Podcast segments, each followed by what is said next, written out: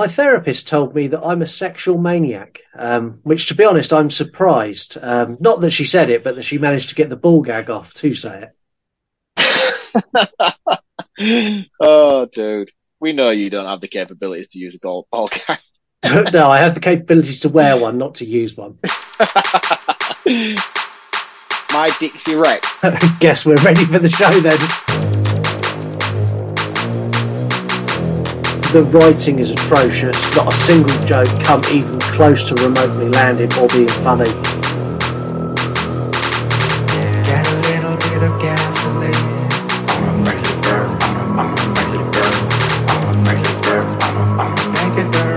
I don't know why, but that is extremely interesting to me. I'm into that kind of thing. Get to the chopper. Sorry. I feel like we're so spoiled by the internet these days. Thankfully, this does wrap up quite quickly step, step back, step, step back. You're gonna fuck up in a minute. I'm gonna set your place on fire. Let's get higher. How do you know about these people? And what the fuck is this pattern? This effect made me want to die. This couldn't make its mind up on what it wanted to be. Get a little bit of gasoline. I'ma make it burn. I'ma, I'ma make it burn. Let's go. I'ma make it burn. I'ma, I'ma make it burn.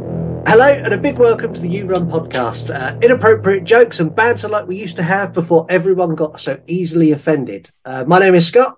Uh, my name is Mark.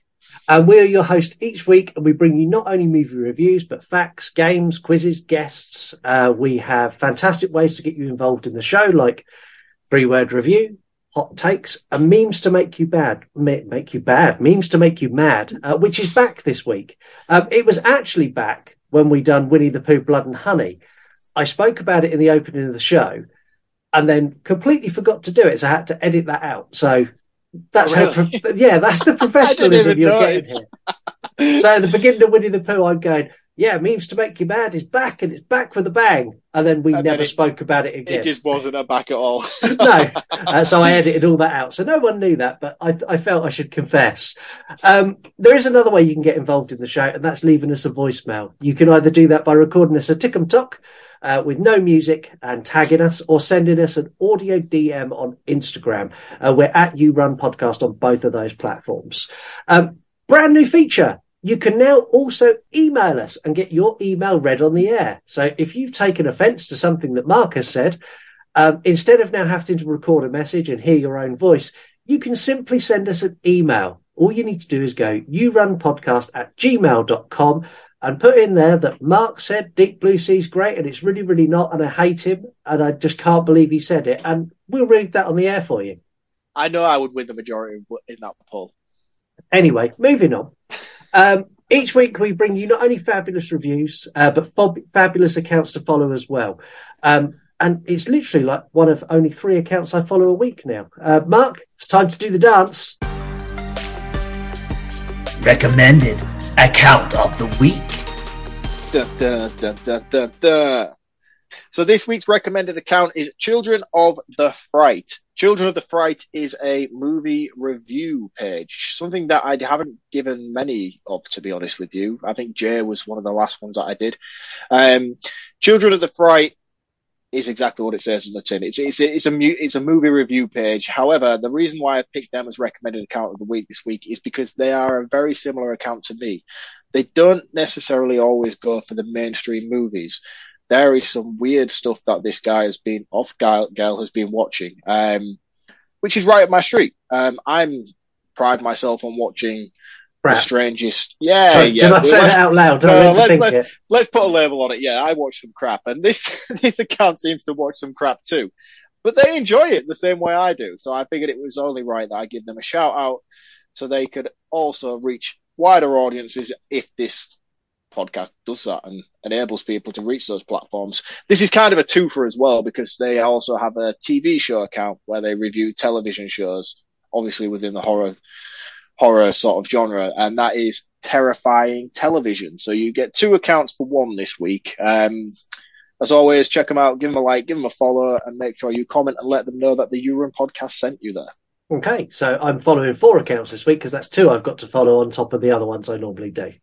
Yes, exactly. Yeah, so busy week for you this week. Yeah, exactly. um, this week we are not going it alone. And we are joined by one of your favourite guests. Now, she's appeared twice on the show. Both of these episodes are in our top 10 listened to episodes of all time. Um, one of those episodes is our most listened to episode ever by a country mile as well, by a long, long way. Um, she is the transition terror, the makeup master, the undisputed queen of TikTok, the one and only Lady Crysis, or as me and Mark know her, Mary. Welcome back. Thank you, guys. It's good to be back. Good to I- have you back. Yeah. Um, a lot's happened since we last had you on the show. Do you want to give everyone an update of how your life has dramatically changed? Wow. Yeah, it's been a year. So I would say in the past year, I think Grandpa's been here at least three or four times. And I can confirm that he is a fan of Deep Blue Sea more than Jaws. that was one of the greatest reels I've ever seen in my life. When you put that reel up and you tagged me in it, and I woke up that morning, obviously because of the time difference, I woke up and I was like, "This is the greatest wake up call I've ever had today." I was like, "I hope Scott's watched this already." yeah, uh, your, your grandpa is incredible. He makes some of the most entertaining content ever, and you put him through absolute torture. Some of the movies you make him watch. I do. This this last visit, he was not feeling any of the movies. He literally just got up and walked down, went to bed. really? oh man. So that's when I put Deep Blue Sea on because he likes action and so yeah, he really He was enjoyed it. well in that. He was well Yeah. invested into yeah, it. he was It's into it. fantastic. So Give a little bit of a background on your grandpa then. What's his What's his deal? Because obviously he does not like horror, and you subject him to some horrific Oh, things. So how do you manage to get him to do that? Because I can't. He doesn't seem to come willingly each time you do it. I think he's just he's like a really laid back guy. I mean, he's way into westerns and stuff. So we did watch what was that movie? Ravenous is that the cannibal one? No, no. Oh, the- Bone Tomahawk. Yes. And Yeah. I mean he, he actually enjoyed that one, but no, he's a western guy and um I pretty much grew up with my grandpa. He's like a second father to me, so I think he's just I can calm him into doing whatever. Oh, okay. Okay, so you use that daddy's Yeah. girl charm on him, do you? And Yeah. that seems to bring him he's, got, round. he's, got a, he's got a shit ton of grandkids. I think we all kind of put him through torment at times. he's a he's a legend. He's a real, he's a true legend. He is. And if you've not checked out Lady Crysis, it's at Lady Crysis 7 on TikTok and on Instagram. I think that's right, isn't it? yes. Yeah. Lady seven. Yeah. Yeah. Lady Crysis 7. Um, the reels and the TikToks with her grandpa are hilarious because he's, he's such a character. L- like you, you're a very big, bold character and you're like, today we're going to get grandpa to watch. and it's like the most horrific film ever. It's like, today grandpa's watching Cannibal Holocaust. And then it cuts to your grandpa and he's Oh, sat there like, he's looking at you like, what are you making me watch? Why am I watching that? He's great. Yeah. It's usually the level of disgust on his face which draws me in, which is why when you sent me that deep blue sea one, I was like, this is amazing. I can see the enjoyment on his face. yeah. Um, are you ready for today? Uh, I'm as ready as I can be, I guess. um, I'm here. You're here. You're kind of willing. You nervous again? You shouldn't be nervous now. You, you're you, you're you're you're well trained at this day. You've done loads of podcasts now. yeah, uh, a few. Mark, are you ready? Are you prepared? I have some questions for tonight. I'll be honest with you. I have some issues and some concerns that I need addressing. Okay, I'm pretty sure me and Mary will both be able to answer all of your concerns. 'cause I'm sure me and Mary are scoring this movie fucking high. as well as does the rest of the planet. I feel like I'm alone on an island right now, and I need answers. Okay, no, that's fine. Um, how about we talk about a wealthy investment banker uh, with a love for Huey in the news and his adventures as he desperately tries to hide his darker side from the world. Starring Patrick Bateman, I'm Batman, and directed by Mark Harnon. No, Uh, ma- not do you want to try that one again? It's, it's not starring Patrick Bateman at all. No, it's not. It's not starring Patrick Bateman. It's, it's Sure, starring, sure. starring Christian Bale. It's starring Christian Bale as Patrick Bateman. Yeah, I'm Batman. Anyway, uh, it's directed by Mary Harron. Uh, it's the 2000 cult classic American Psycho. New card. What do you think? Whoa, very nice. Patrick, you're so sweet. Jean, Yes, Patrick? would you like to accompany me to dinner? Sabrina, why don't you dance a little? Christy, get down on your knees.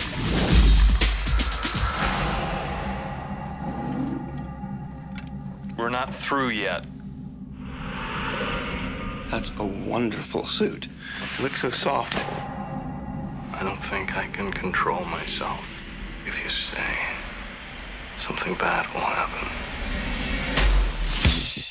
I feel lethal, on the verge of frenzy. I think my mask of sanity is about to slip. Do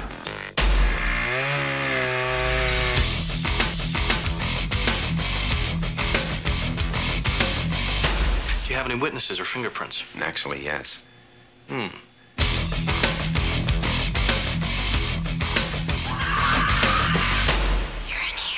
I know my uh, behavior can be erratic sometimes. Hey, Paul! So, what do you do? I'm into, uh, well, murders and executions mostly. I have all the characteristics of a human being, but not a single clear, identifiable emotion. I simply am not there.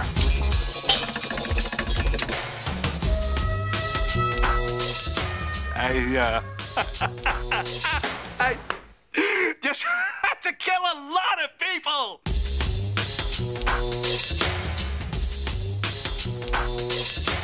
Listeners kick off the scores and a little bit higher than I expected, but they scored this a whopping 9 out of 10. Um, IMDb clock in at 7.6 out of 10. And because Mark scores out of five, because he's he's actually a psycho, um, we go to Amazon for his his version of the score, and they scored this a 4.4 out of five. So super high scores across the board, which is kind of what I expected. Yeah. If this movie was a person, it would be old enough to drink and take part in adult entertainment, which means it qualifies for a spoiler warning.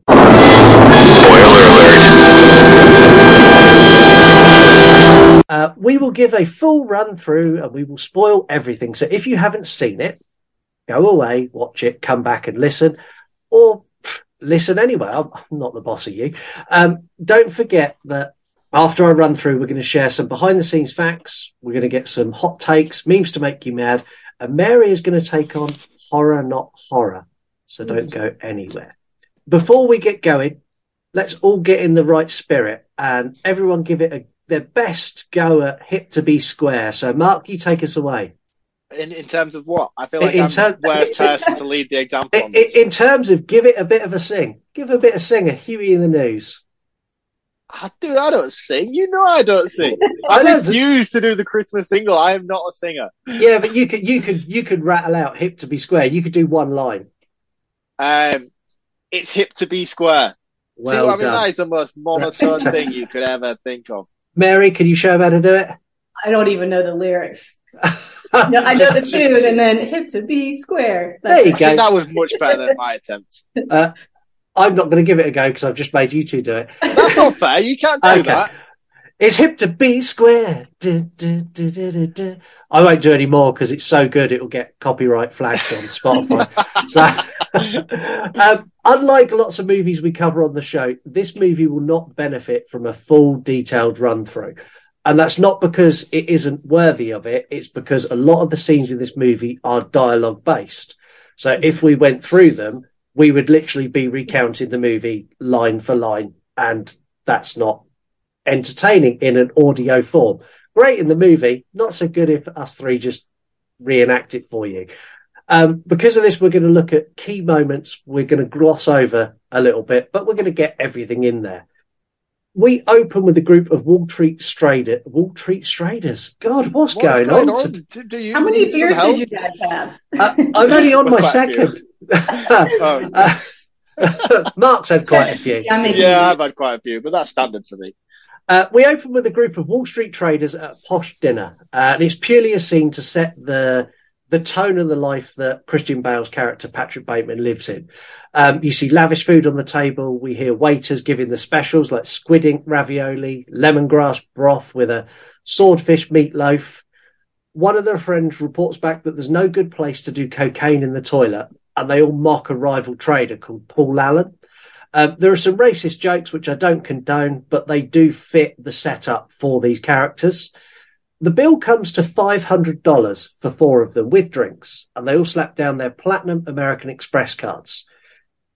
$500 doesn't sound a lot in modern terms, so I adjusted it for inflation. Uh, any guesses at how much that meal costs today? Mary, what do you reckon?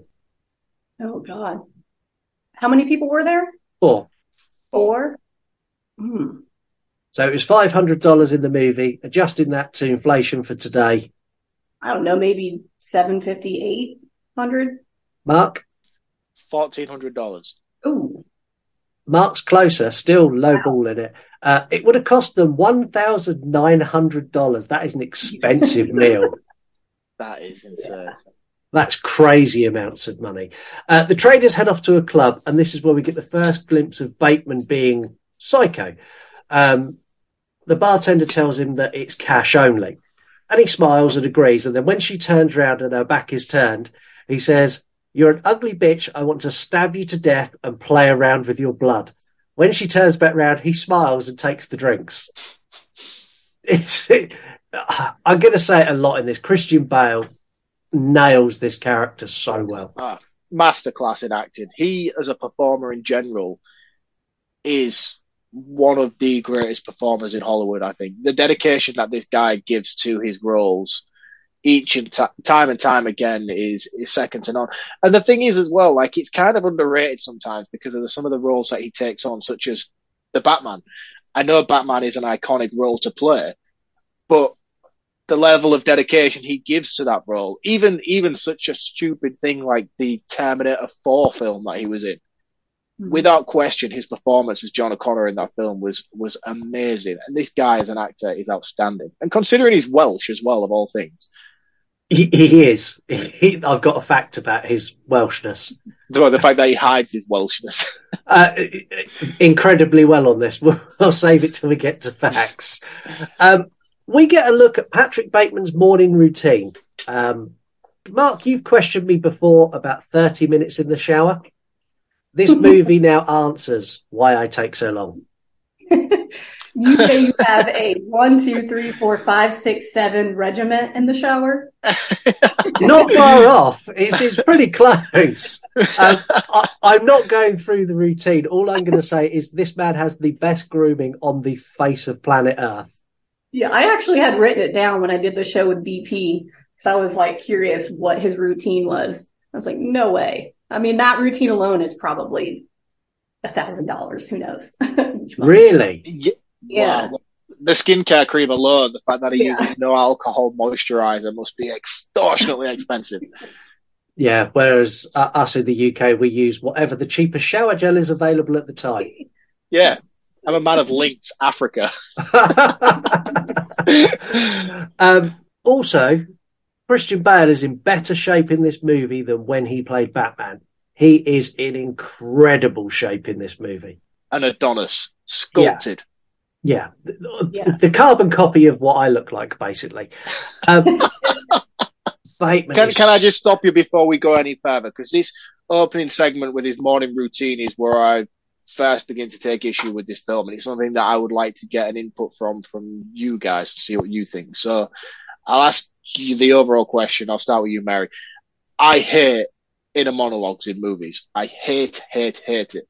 I hate the descriptive nature of of of the way that it's used in a story narrative. It it just doesn't sit well with me. And every time I hear it, it reminds me of Fear and Loathing in Las Vegas, it, which was done great in that and extremely funny. But every time I see it in anything else, I can't help but feel like it's Fear and Loathing in Las Vegas. So how do you guys find it? And does it sit well with you? And does it work in this? Because for me, it didn't that much. I think in this movie it worked for me because it gives you more insight to his narcissism and, you know, and it actually reads like some of the book, which I've read before. So it felt a lot like the novel in that way. The novel's a lot more descriptive, so I wouldn't want it as descriptive, but I do think it gives you more insight on his character. For me, that's kind of half the issue that I took with it is the fact that it felt lazy almost. That the fact that they needed to do that as a way of describing it on screen. It No, I- felt like I was reading the book, but visually. Yeah. And I know that was maybe the intention of the director, but I don't know. I just didn't. I I, I don't like it personally when it's done. I love it. I think the monologue in this, especially this opening one and the one he does at the end of the movie, are probably two of the best scenes in the whole film. The full circle that where you get him at the beginning of where he is, and then the full circle coming back at the end in that monologue in his head. I really like it. I'll be honest, it, as it went on, I think it took me about 20 minutes to adjust because it's obviously a reoccurring, reoccurring thing throughout. I did eventually slip into a comfortable state with it where it became natural. But the Mhm. first 20 minutes, I found it really hard to digest. I can see that maybe. How many? Is this your first time seeing it? No, this is the first time I've probably seen this film in about 15 years or Oh, okay.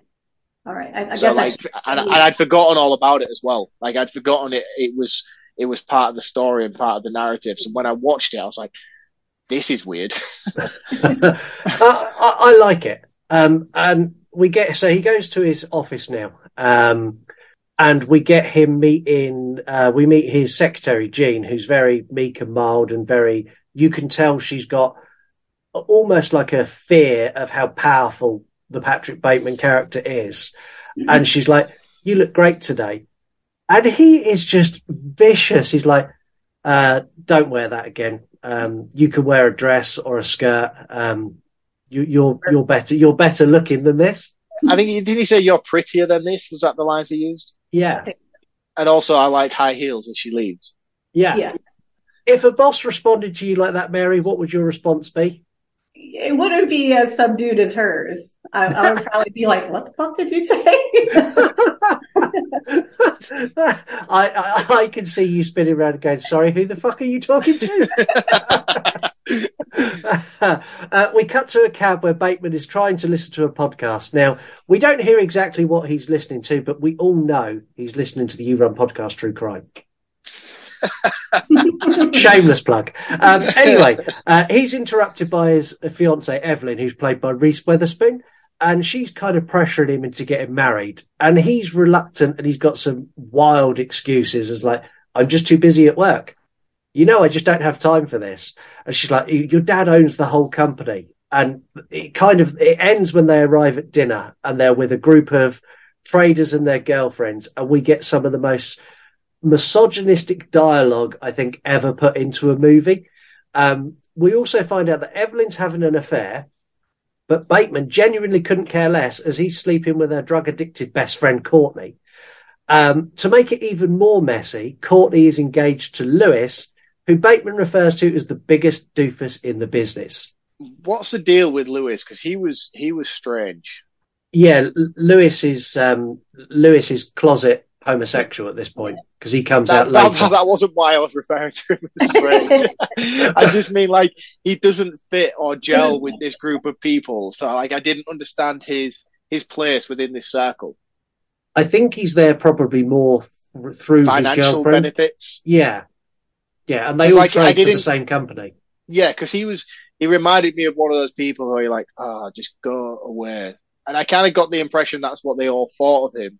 But then he was also well respected within the circle, and I was like, I don't understand who you are and why you're so well respected among these peers because this is a a film that's based around hierarchy, and he just didn't he didn't seem to fall within that bracket. We've all got friends like that in our friend circle, though, who like you'll go for a night out and you- you'll send the text out in the group chat, and everyone's like, "Yeah, I'm coming. Yeah, I'm coming. Yeah, I'm coming." And then someone replies, "Go, yeah, I'll be there." And you'll go, "Oh, fuck." Thought they were going to say no.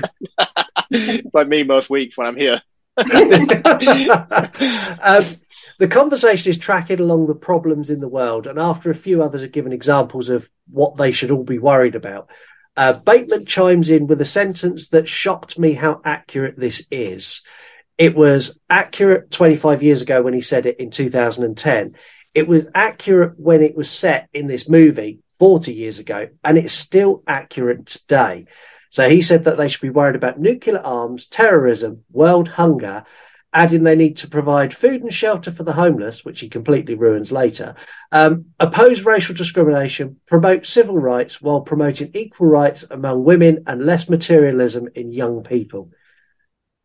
ha- there is not another movie where a quote is relevant that further forward in time like that. Yeah, but the guy who said it clearly does not stand by these beliefs. no, and not even in the slightest. It's almost as if he believes the opposite to this. He's just like regurgitating information to make himself seem like he's he fits in, I guess. Yeah. yeah, I, I, I think he is, but it, it, it is. When I listened to it, I was like, "Wow, Yeah. wow, Yeah. nail on the head." Um, after dinner, we see Bateman take some money out of an ATM, um, which is a lot of money as well. He takes out a wad of hundreds. Um, we see him share a smile with a lady before crossing the road side by side with her. We cut to the following day in a dry cleaner's. Um, and Bateman's arguing with the owner who doesn't speak English. He's trying to get them to clean his bedding, which is obviously covered in blood. I'm assuming from the girl he met at the crosswalk the night before. Yeah. He's getting angrier and angrier. And at one point, he even turns around to the lady, if you don't shut your mouth, I will fucking kill you. I couldn't work out whether she understood him or whether she was just shocked by his tone. Yeah. That's the question. I, I don't think she did because I think, and the husband definitely didn't. Because if someone said to my wife, "If you don't shut up, I'll fucking kill you," the chances of me punching him on the nose are fairly high. Yeah, but I mean, Bateman stood there shredded like Apollo Creed, and this guy's about four foot two. This is just I don't think he's true. saying much, is he? Um, thankfully, someone he knows comes in and convinces. He basically convinces her to talk to the dry cleaners for her. I love the fact that she's trying to make plans with him, and he brushes her off with the most elegant way I've ever seen anyone brush someone off. She's like, "Should we do lunch?" And he's like, "This Saturday," implying it's free. And she's like, "That's great." He's going, "Oh, can't do Saturday." Anyway, got a dash. Bye. I was amazed that he left there with the responsibility of sorting out his bloody bed sheets. By the way, right. I was like, "Are you wanting to get caught?" Well, he says it's cranberry juice, so they're cranberry and apple. I'm not being funny, mate, but let's be honest, it's clearly not cranberry and apple, is it? um, there are some wild scenes in this movie. Um, just every regular day stuff that just he makes it. The, this movie makes this stuff just look like you're looking at it going, this can't be real. So the next scene, Bateman is sat watching a VHS porno incredibly loudly in his apartment, sat in his boxers while on the phone to his mistress. We've all been there. well, not not so much recently, but yeah, I get where you're going with Yeah, this. I've, I've not been there for at least a decade, but I'm sure I've been there at one point. Um, he's trying to convince Courtney to go out for dinner, um, but she's reluctant. And he eventually convinces by saying they'll go to Dorsia, which we've heard in earlier conversations is the place to be. It's the most expensive restaurant going. We see him call for a reservation and they're fully booked. Um, Courtney's character is really tragic and sad to me. Really tragic. Um, Bateman picks her up and she's off her face on some kind of medication. And she starts sharing all about her day and that she's sad. And she basically says that all she wants is to have is someone who loves her and two perfect children. Oh, mate, my mind's just gone. She's obviously engaged to a closet homosexual. No wonder she's feeling so lonely and ah. Yeah, okay, carry on. Well, welcome, Sorry, to, man, that's just come full circle for me in this moment. welcome to the movie, Mark. Well done. Yeah, okay. Yeah, but that's not revealed till later on. So I was like, yeah, okay, yeah. Um, Bateman's response to this kind of uh, her pouring her heart out is to suggest that she needs some more lithium, some coke, or some caffeine to get her out of the slump before they get to the restaurant. He's not a nice guy. no. No. Um, he takes her to a restaurant, but it's not Dorsia. But she's so off her tits on drugs that she thinks it's Dorsia. Yeah, because the the um the magnifying on the menu, which is like the Barcadia, I believe. Yeah. I want to get your take on this, Mary. So he orders for her. Yeah. So is this be him being incredibly toxic, or is this him ordering for her because she's so out of it she's incapable of reading the menu? Probably both, and the fact that they're not really at Dorsia. Yeah. I Yeah. I just I, I I I hate to say it when I realised they weren't at Dorsia, I did just kind of go, That's not right. That's so mean. It's so so mean. um, But it Uh, almost feels like it's like it was like strategically planned because he knew that she would be in that situation. And she Yeah. would wake up the following day and reiterate to her fiance that she went to the Dorsia the night before. At which point she would then big him up in the office, being like, "Oh, thank you for taking her to the Dorsia." So it was all kind of like well constructed. Mhm. Yeah. we get one of my favourite scenes in the whole movie, which is the business card scene. Uh, so they're all in a big meeting room. All the traders are there. Um, you get Lewis thanking Bateman for taking Courtney to Dorsia, and with this, the business cards come out. Um, it all starts when Paul Allen, so this is the guy they were mocking earlier, he hands his business cards to one of the guys. Um, and he also has no idea who Bateman is. He thinks he's uh, Marcus Hallstrom, which again, I, I love the fact that he's got such a Bateman's character's got such a big ego, and already before they even start looking at business cards, you can see how angry he is that this guy has no idea who he is. Right. I'm going to come back to it later, but I have a lot of questions surrounding who this guy actually is. Is he actually Patrick Bateman? Or we'll get to it in the closing act, but it's like it's it was strange to me that he was calling him somebody else, and he just rolled with it and continued to roll with it throughout his whole interaction with Paul Allen. Okay, we'll come back to that because I think you, Yeah, I feel like it's Yeah. an important point, but like obviously just due to the ambiguity of the end, then I, it's, it's something that I need to discuss. But while we're on the subject of Paul Allen, what do we guys all think of the Thirty Seconds to Mars dude? I always forget his name, Jared. Jared. Jared Leto, because he gets a bad rap these days, but I think he's incredibly talented. Mary's not a fan. I'm not a huge fan of him. I don't know what it is. I just saw I saw you wince when I was like, "Oh, he's incredibly talented," and your face was just like, "This guy? Did he just say that?" he's bad. Just unlikable to me. I don't know what it is. Really? I Yeah, I think he's great, and I like the band he's in as well, and I, I think he's an incredible actor, and I feel like he gets such a hard time all the time. I feel like everybody loves him. I don't know. I, I, always feel do, I do, I think he's fantastic. Scott, Um, do you hate him? I, don't- I wouldn't say go as far as to I, I hate him. I wouldn't have cast him in this role. I'd have given this role to a young Zac Efron personally. Yeah, this was Zac Efron was like four, He probably was. if, if even born at this point. um, so after Paul Allen's dished his card out, no one's seen that. Bateman pulls his cards out, and he's very, very, very proud of his card, which is bone, is the colour he's used. And he's very smug that he's got a great business card. We then get two other cards that are pulled out that are better than his, followed by Paul Allen's card that is better than everybody. And it's obvious that Bateman is furious. And he, he Christian Bale's acting to show that he's so angry and holding it all back is exceptional. Um, don't worry, Bateman doesn't have to bottle things up for much longer. he really doesn't. Um, so earlier, Bateman was talking about helping the homeless and lifting them out of poverty. Um, Mary, did he mean what he said? Hell no. uh,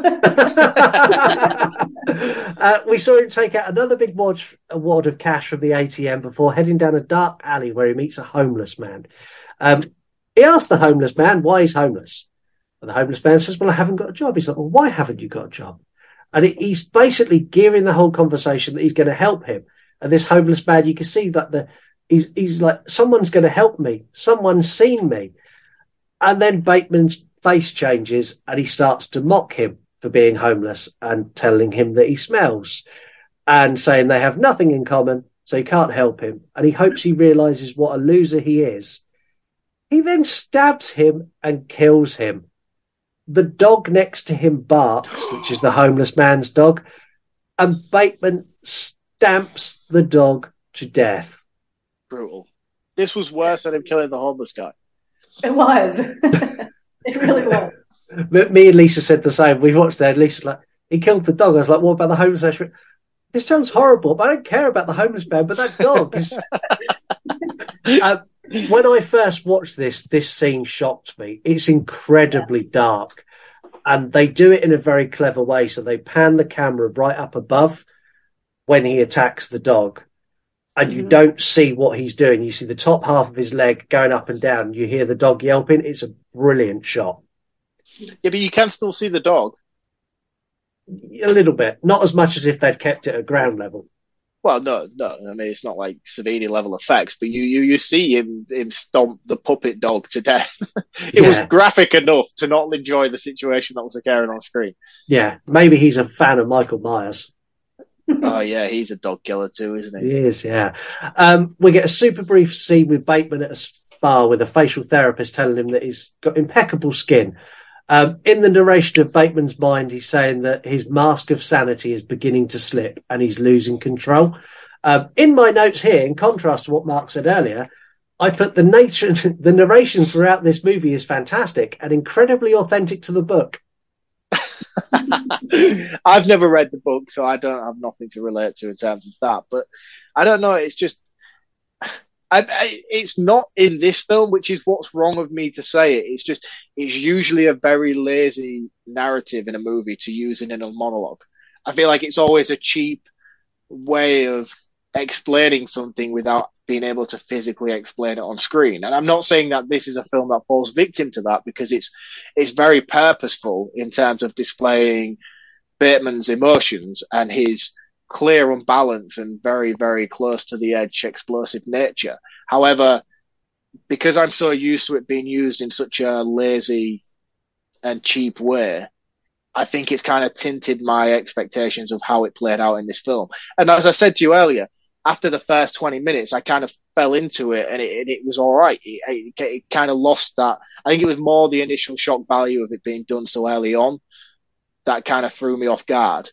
And it was more a case of being thrown off guard by it than anything else. But like I say, it works and it does serve a purpose, but it's just for me, usually when I see stuff like this done, it's a cheap exposition trick that I don't usually enjoy. It's, it's basically like instead of, oh, we're going to explain this in this narrative, we're going to show you how this happens on screen. Another cheap narrative is flashback instances. This one is more monologue based, and it, it just, again, like I say, I fell into it after 20 minutes, but the first initial experience of it, I was just like, oh, that's lazy. I'm going to apologise to you in advance, Mark, for what I'm about to say. Um, he was six years old when I met him. That's an, No, incred- no, that's an no, incredibly long monologue No, in Halloween.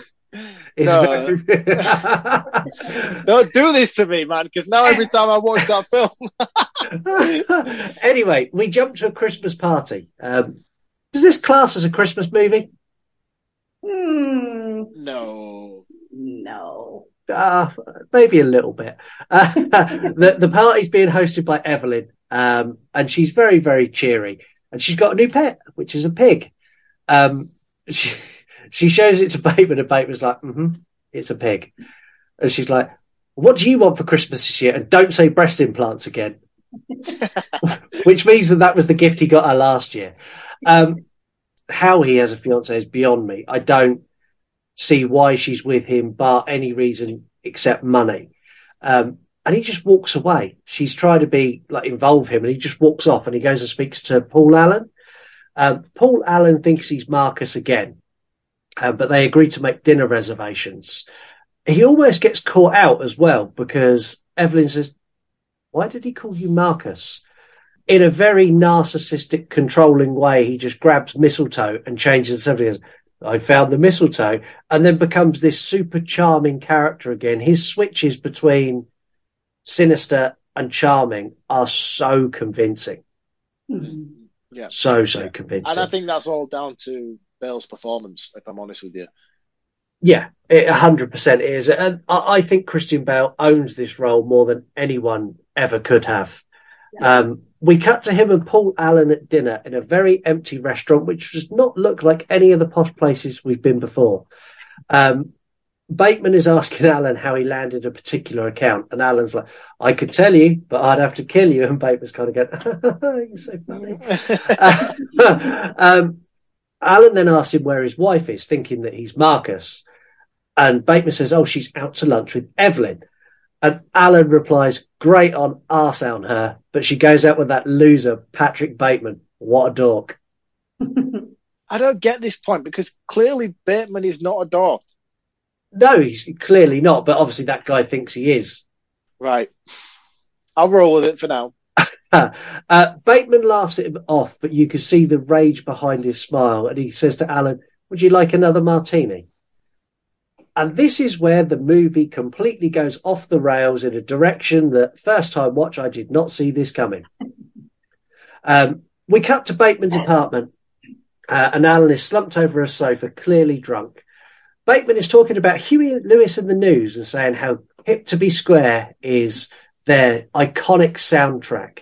Um, speaking of soundtrack, the soundtrack to this movie is incredible. Yeah, from start to finish. Yeah, from start to finish. In fact, I don't think I've watched a film in recent years that is as powerful as the score and soundtrack to this film. Like No. every single song that's featured in it is banger after banger after banger. It's so good. Yeah, I mean, you've got everything from Huey in the News, Phil Collins, David Bowie, The Cure, Chris de Burgh, uh, Tina Turner. It's like everything is just like, if you love 80s music, you could leave this on in the background and just bop along to the bits you get. Yeah, the only CD you need to own is the soundtrack to American Psycho. yeah.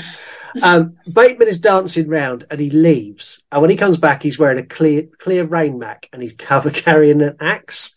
Um, this is the point where Alan, uh, Alan turns around and goes, why is there paper all on your floor? Have you got a dog? And he, he turns round to Bateman and goes, a little chow? He's like, no. He's gone, you're wearing a rain mac. He's like, yes. And he's so gleeful with it. And Alan's like, I don't get it. And he kind of spins around again. As he turns around, Bateman buries the axe in the back of his head and then chops at him numerous times before stopping, taking off the rain mac, sitting down and lighting a massive cigar. Um, and all this happens to the sounds of Hip to Be Square. the thing that's most concerning about this entire scene is, is how premeditated this whole experience is. It's Yeah. like the paper on the floor, the dust sheets everywhere. He has, you even see the cigar on the desk ready, almost like as if he knows. He has the axe in the bathroom along with the raincoat. He puts it on. He lays the axe down next to the kitchen bar as if to come back in, have a brief conversation, but he's put it in a, clo- in a, in close proximity, ready for him to pick it up. Like everything is strategically planned out. It's almost like he's been thinking of doing this for months and months on end and almost to, to perfect execution, which it is inevitably a perfect execution. Yeah. I, Mary, your thoughts on this scene? First time you saw it? I saw this movie in the theater when I was like 16. So every single scene was like, what the fuck am I watching? we, had no, we had no idea what we went into. We just, it was like at a dollar theater. Like, okay, we like horror movies. Let's check this out. And two 16 year old girls were like, okay. but yeah, it, it's Yeah. iconic. That seems It- iconic. It, it is. It's become the. If anyone uses clips from this movie to talk about this movie, it's always that clip. Always. Always. Um, we see Bateman drag the body through the lobby of his building uh, before stuffing it into a boot. He almost gets caught again, but they do a really good job of showing how everyone's focused on what people have got and not actually what's going on. So he sees someone he knows, he sees him stuffing the bag into the boot. The bloke doesn't give a shit about what's in the bag. He asks him where he got his bag from. This is Louis again, is it not? Yep. yeah. Where did you get your overnight bag? It's lovely. But I was just so, I was like, what is going on? He's dragged this body and it's clearly leaving a blood trail across the hotel lobby floor. But then you don't see the blood trail when he's outside. So No. I Well- know what is happening. I, I think I think it's all explained in the end. So we'll cycle It's back. clear, it's very much not explained. um, after he's got in a cab, he disappears, and we don't know where Paul Allen's body goes. Uh, we do know that he goes to Paul Allen's apartment later that evening because he took the keys from the body. He packs a suitcase and records a new answer phone message on his answer phone saying, Hi, it's Paul Allen. I've gone to London. If you need me, I'll be there for a couple of weeks. Uh, ends the message with Hasta la vista, baby. Classic.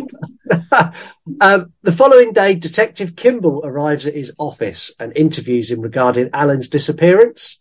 Uh, Detective Kimball is played by William Dafoe.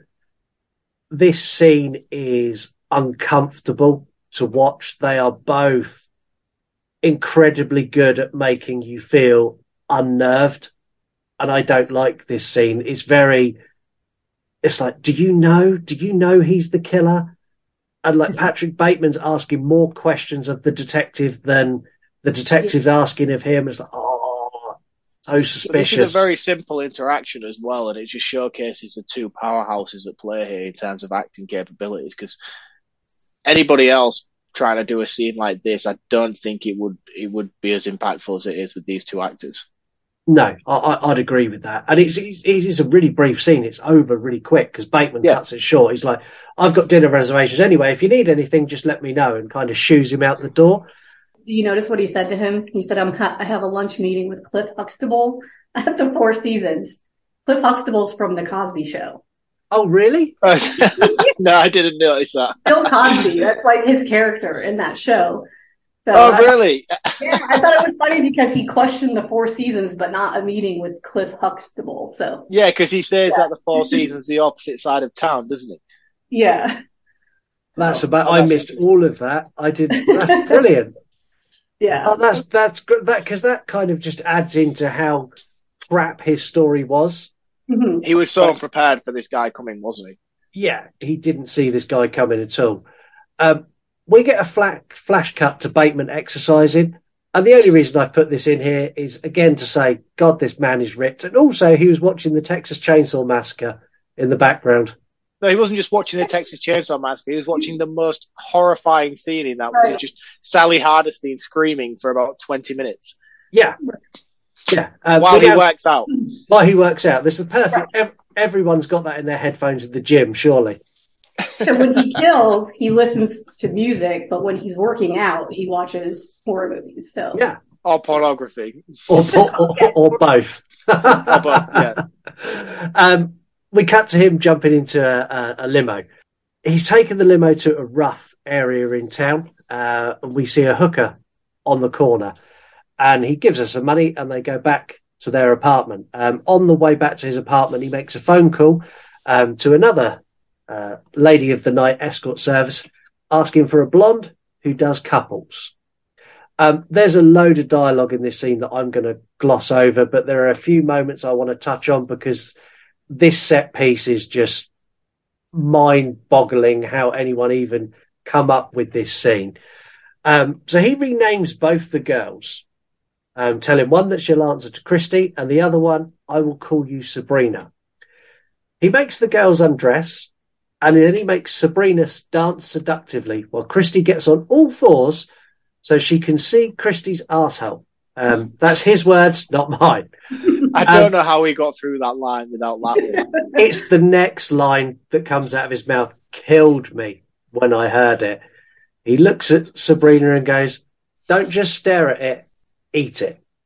Brilliant. Bad. Uh, this was the point where Lisa went, I'm going to get a drink. Uh, and, and she does. She does do as Patrick Bateman asked, asked her to. Um, we then get some very energetic sex. Um, he does both girls while posing in the mirror repeatedly. Yeah. It's incredibly weird scene, but I found myself very chuckling. self-indulgent. I laughed quite a bit throughout this this segment. I know Yeah. I should. It, it's kind of that you laugh and go, I shouldn't be laughing at this, but it's funny. Yeah. Um, and the whole thing happens to Phil Collins, Sussudio. Which is a banger, by the way. I love that song. It is. Um, they all fall asleep uh, with Bateman in the middle, and he wakes up and gets out of bed, where he opens a drawer where I can only describe he's got torture tools. We don't see what happens next because this was cut to get their R rating. Um, Oh, that was going to be one of my biggest questions. Like, what's happened? Has he made them fight each other, or No, he's basically paid them vast sums of money to cut them and knock them about a bit. right? Because later on, she says, "Oh, someone like one of them needed like jaw reconstruction surgery and stuff," doesn't she? When he goes back to Christy later on. Yeah. Um, I don't think we needed the torture scene. I think it worked with them leaving and you could see the cuts on Christie's back and like she's got a bloody nose and like her lips all swollen. He just hands her money and basically goes, have a lovely evening. yeah, I would have liked to have seen it, not because I'm sadistic in any way, but I would just like to have had more of an inclination as to what was actually going on there. Because I, I, my immediate reaction was, "Oh, he's made them fight each other." I was like, "He's made them have a fight." I don't know why. That was just what I thought. That's what, that was my takeaway from it. He's like, "Oh, he's he's made them fight each other for money or something like that." What like what was that thing that went around in the nineties? But when YouTube first started, bum fights where people Yeah, yeah, like bum pay- fights kind of thing. So, So like prostitute fights. welcome to Hooker Wars. yeah, exactly, exactly that. Um, we jump cut to Bateman and his trader friends in another bar. Uh, fun fact: we don't see any of the traders do any work in the entire movie, including Bateman. No. I still don't know what any of them do. Oh. Neither do I. They they, they sell and trade stocks. Yeah, Is it's, that an actual thing? yeah, it's, it's an actual thing. Make vast amounts of money. Um, while they're being their usual sexist selves, this is where Lewis walks in and he shows off his new business card with raised gold lettering. Um, Lewis is very proud and he heads off to the bathroom with a big smile on his face. Um, and Bateman follows him. And as he does, he puts on leather gloves. He finds Lewis at the urinal and he wraps his hand around his neck. And I literally sat on the sofa and went, Bye, Lewis. Um, Yeah. Lewis spins around and drapes his arms over his shoulders, saying, I've been waiting so long for this day. I see you looking at me. Bateman's reaction and Christian Bale's reaction to this is fantastic. It's the most unsecure male response to a gay man doing this. He completely freaks, even washes his gloves in the sink as he leaves. Um, and he literally dashes out. As he's leaving, you see Lewis comes back into the bar and he gestures like, call me. It's one of the most quotable lines of this entire film as well. And he's like, Lewis is like, where are you going? Where are you going? And Ben was like, I have to return some videotapes. Yeah. First drop of that line. Yeah, he uses it a couple of times. And the thing is, back then, that was a real excuse. oh, really? It was, yeah. Yeah. Definitely. Mark's like, I don't remember that. I remember the era. I didn't return the tapes. My parents did. Um, Bateman's day doesn't get any better, so he rushes off from here and he gets back to his office where he's met by Kimball. Um, and Kimball wants to know where he was and he wants an alibi. Um, Bateman initially goes with the line, I was returning some videotapes for this scenario as well. Um, I wonder what sort of late fees he'd get on the films he's returning. do, do- do you reckon he goes back and they're like, um, there seems to be a late fee here on Anal Explorers 5. Um, we really need that back. Right. And it wasn't rewound, so you have a rewind fee. Oh, yeah, you used to get a rewind fee, didn't you? I completely Yeah. forgot about that. Um, in this interrogation, Kimball is brilliant because he said he's just bought a copy of Huey Louie in the News and asked Bateman if he likes them.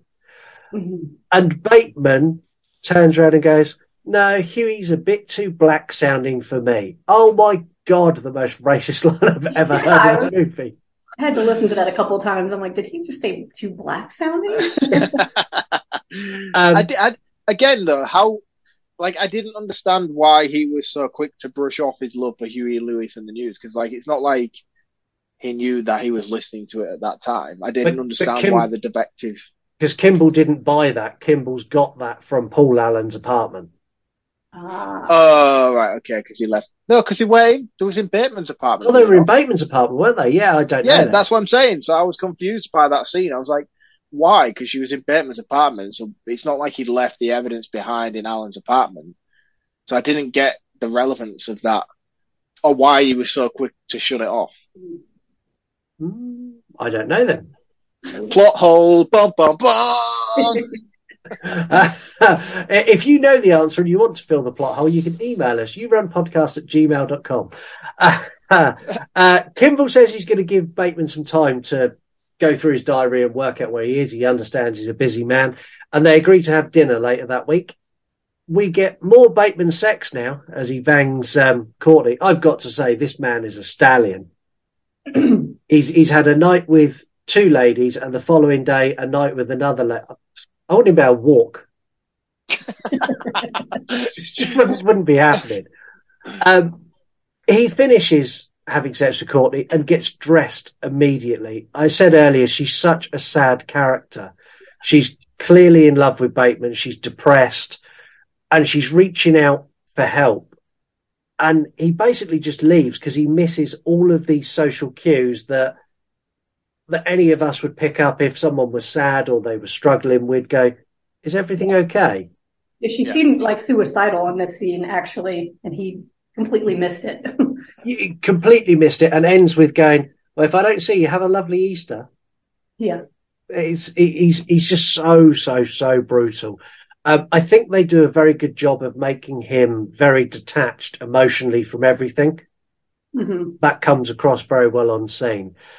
The boys are back on town again, um, and this time they're taking cocaine in a club um, where they meet a model, uh, and Bateman leaves with one of these models. The following morning, nursing a hangover, um, Bateman is sat in his office with sunglasses, and he's twirling a lock of the model's hair, who I'm now assuming he's killed. Um, and Jean comes in, and he quickly hides it in his top pocket. And he basically asks Jean to go out on a date. And he says, I'll take you anywhere you want. And he's going to take her to Dorsia. And they agree to go for pre drinks at his place at seven o'clock.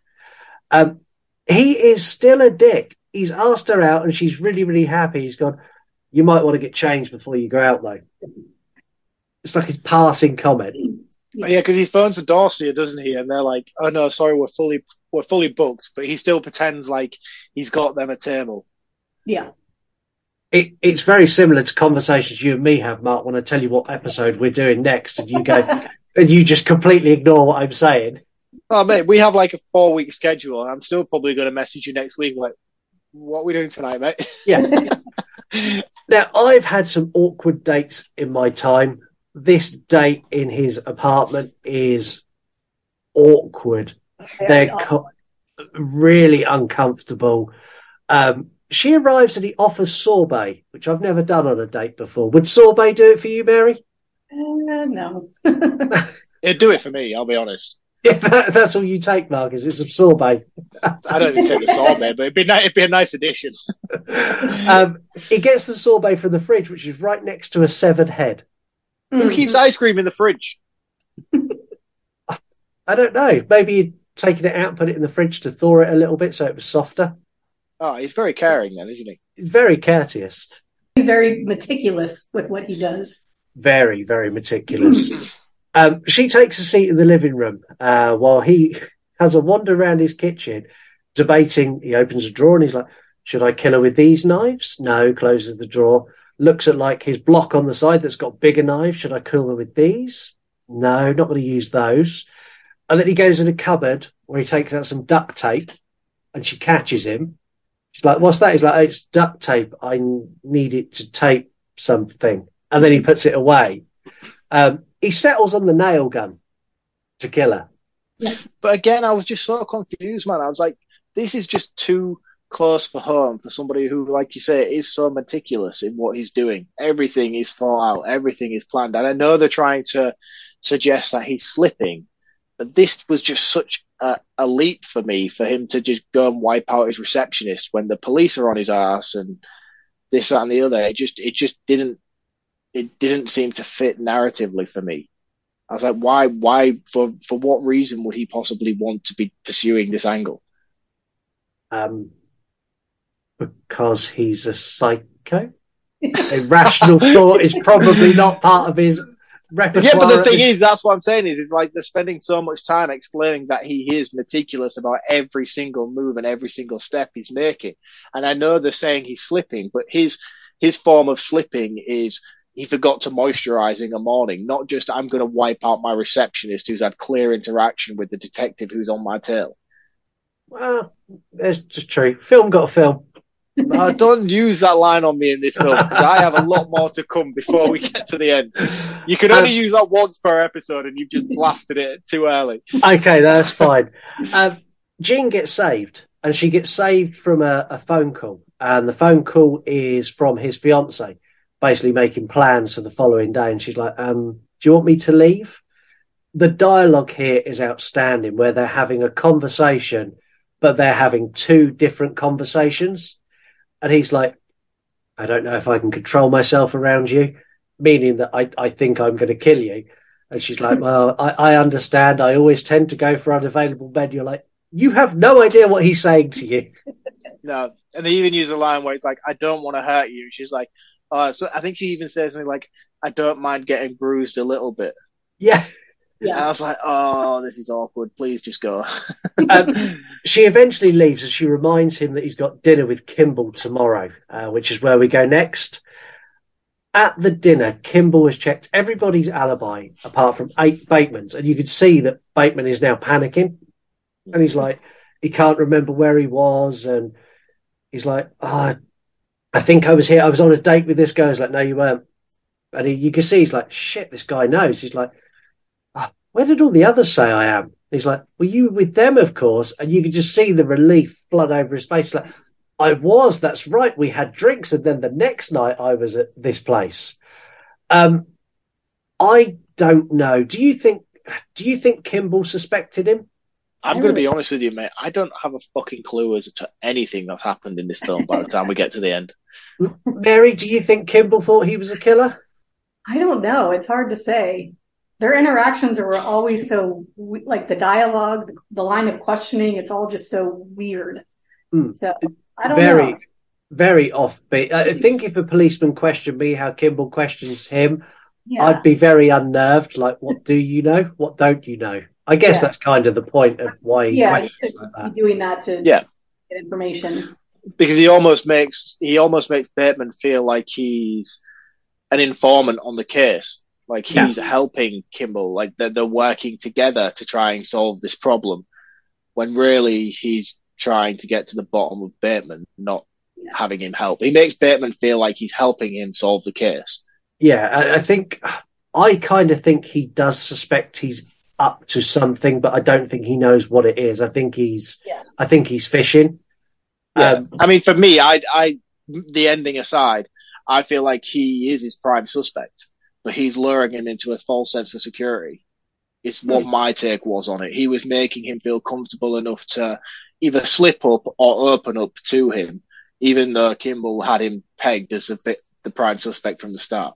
Yeah, well, that, that makes sense. That that does make sense to me. Uh, Bateman here is like a giddy schoolboy when that meeting's over. Um, he heads straight back to the street where he picked up Christy uh, to find her there again. But she's like, "I am not interested in coming with you ever, ever again." Um, last time I went to the emergency room. Yeah. He then writes her a very, very big check, which we don't see the sum of money.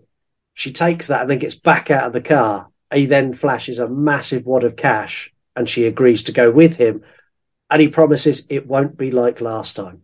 They go back to Alan's apartment this time. Um, and he introduces Christy to a friend of his and they're, they're drinking and he spikes both of their drinks with ecstasy.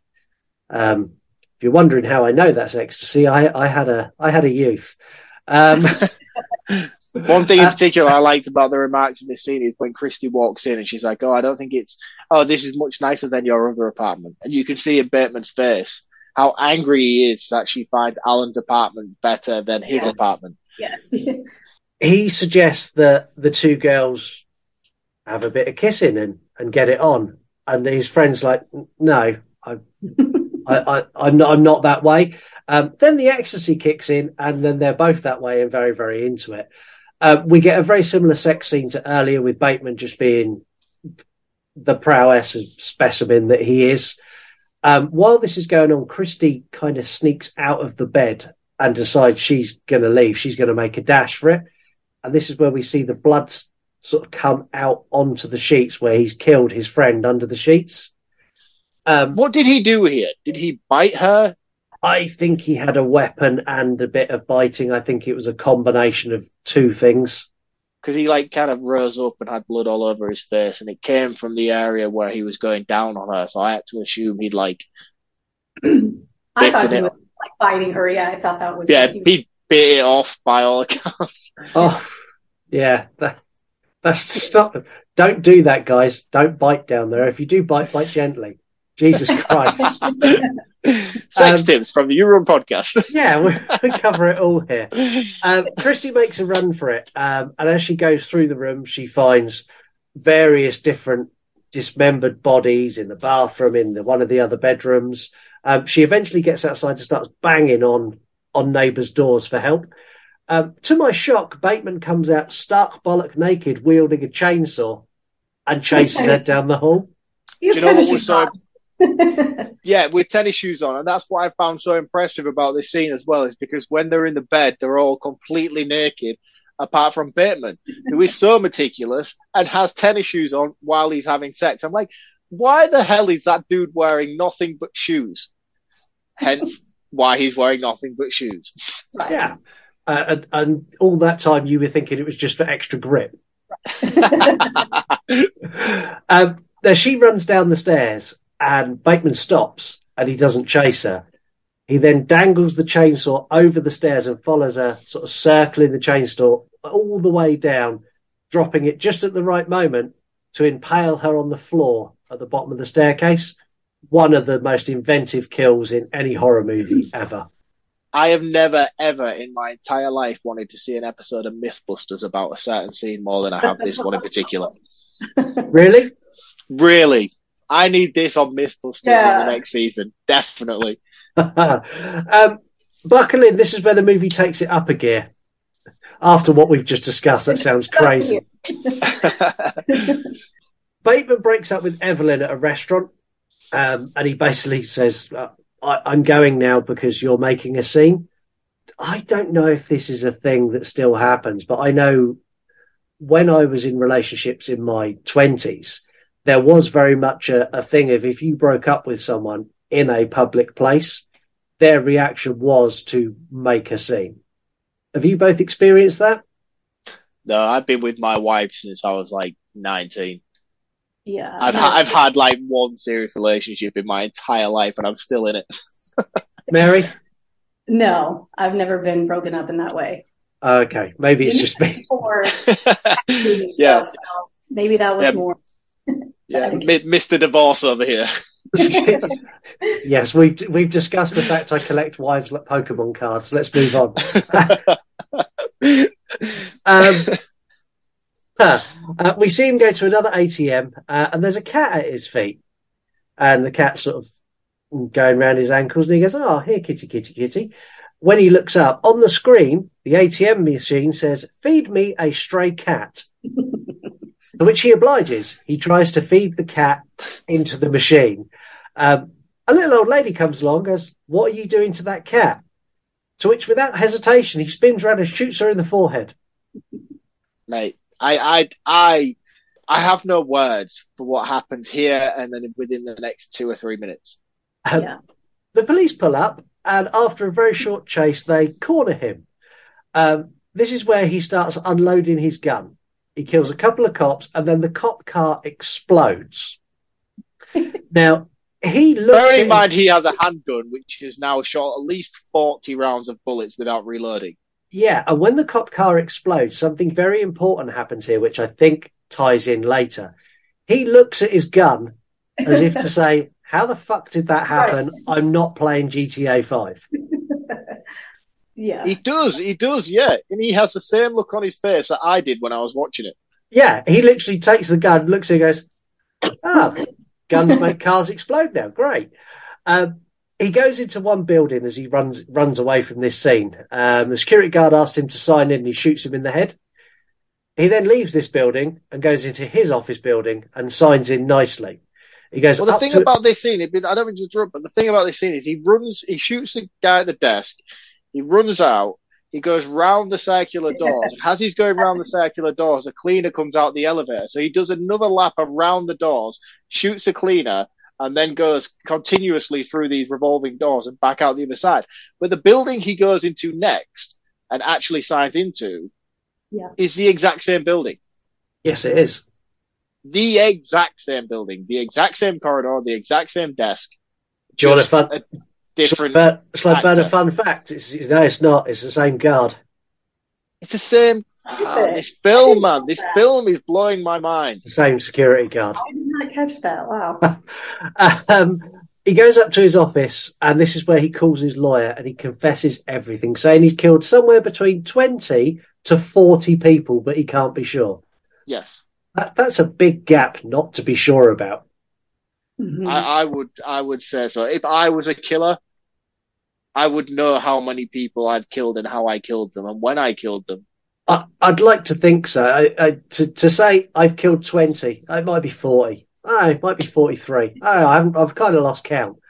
Um, the following morning, he gets up and he heads to Alan's place.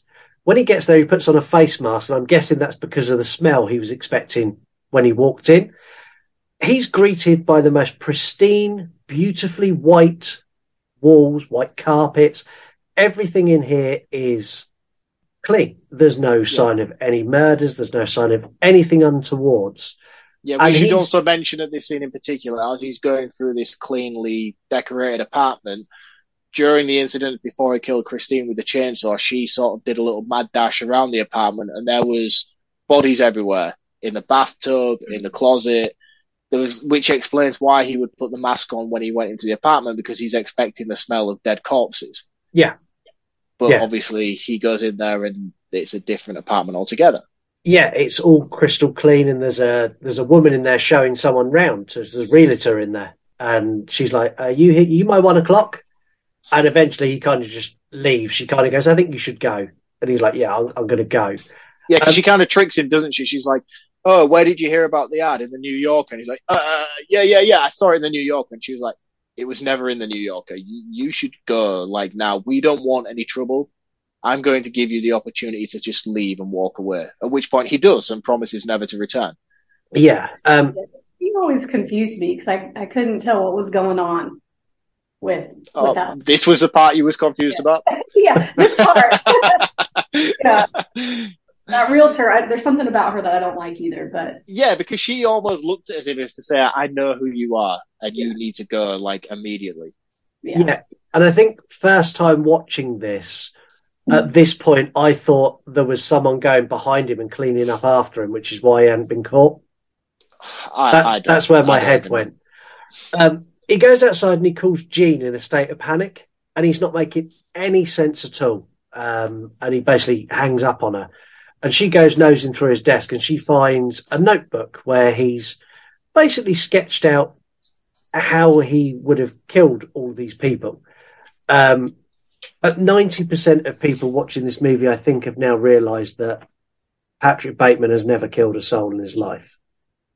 Have they? I have, Mary. I go back and forth constantly. Yeah, I, I I don't think he's killed anyone, but we'll get to that at the very end, which we're nearly there. He now meets some of his trader buddies in a bar, and he spots the lawyer that he called earlier, and he goes up to the lawyer and is like, "Like, I confess to you, what's going on?" And first of all, the lawyer doesn't know who he is, which made me chuckle. And then the lawyer's like, "Yeah, it was a really funny joke. I thought it was really funny." It's like, "It's not funny. It's real. I I killed Paul Allen." He's like, "Yeah, it's not funny now because you didn't. I had dinner with him in London two weeks ago. And Yeah. this is where you cut to Bateman's face just staring down the camera, and we get the monologue where he's saying that he doesn't wish for a better world now. He wants to push his sharp pain onto everybody. And his confession has meant absolutely nothing. And the credits roll. Um, I'm sure this ending made Mark incredibly mad. Yeah. Um, but before we find out how mad it made Mark, let's make some other people mad in memes to make you mad. Memes to make you mad. Uh, Okie dokie, memes to make you mad is back, and I put up a meme that was a picture of our friend Stu Macher, and it simply said, "Will Stu Macher return in Scream 7? For the record, this was not a meme to make you mad, but it did. Lots of, Of people course mad. it did. um, hey, Internet Eric here. Just give it up, everyone. Uh, our friend Gareth at Video Tasties, for fuck's sake. Jim's Retro Emporium, here we go again. Uh, Top Shelf Horror, uh, one of the one third of the Ghoul Kids Table podcast. Going to blindfold yourself and get a pen with a ball next. I put no. That's I replied to that. Said no. That's Scream Eight. Um, Scorn the Hell Priest. Denial is a river in Egypt. He's dead, all in block capitals. Um, my actual meme to make you mad, I put a meme out where I said Scream 6 was better than Scream 1996. And everyone was really pleasant and respectable on that post. Not a single person had a go at me. Wow. Well, I will take the opportunity to do that for them. Are you crazy? I I said it on the I said it on the episode. It still stands today. Um, internet trolls, you failed. Try harder next time. Speaking of failing, uh, it's time for horror not horror. Wait, Master. It might be dangerous.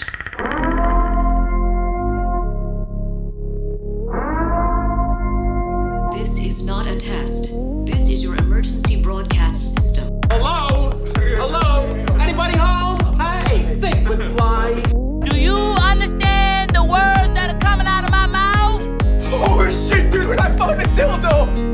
Price is wrong, bitch. The question is: Is it horror, or is it not horror? I am serious. And don't call me Shirley. I am not Mr. Lebowski. He slimed me. Where Mary is not going to fail. Um, I've made it impossible for you to fail because I scored zero when I did- took the quiz on last. So whatever you do, if you get one right, you were above me. Um, 15 movie quotes, you get a 50-50 chance. So you need to say whether it's from a horror or not a horror. Um, if you know the movie, even better. You get a little bit of extra praise and we'll say, wow, I can't believe you knew that one. Um, but it doesn't matter if you don't. Uh, 10 points per correct answer. If you get 12 right, you will sit on top of the leaderboard and you'll take out a lease. Um, if you get eight right, you'll go second. And if you get seven right, you'll tie with Mark and Imitation Dave. Um, so are you ready to do horror, not horror? Let's try it. Um, do you want me to go first or Mark to go first? Whoever wants to. I'll let you take the first. Okay. Uh, quote number one. You are my master. Oh boy. Oh boy. Uh, this is supposed to be the easy one. Yeah, this is easy. Is that horror or not horror? um, that sounds like not horror to me.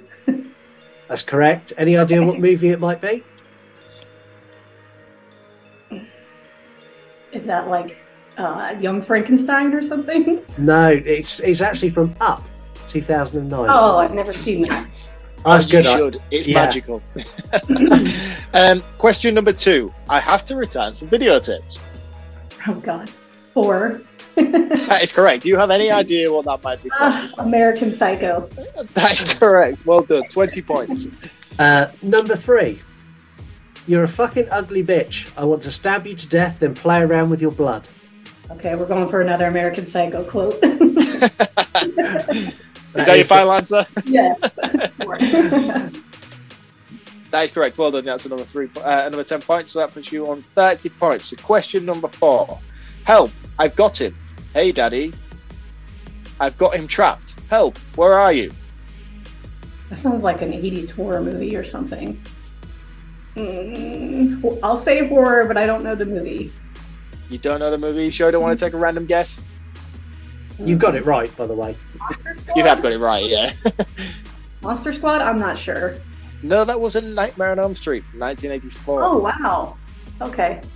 I probably Uh, didn't read it as well as I could have done. I read that as like a little kid saying it. Uh, number five. Yeah, I'm thinking I'm back.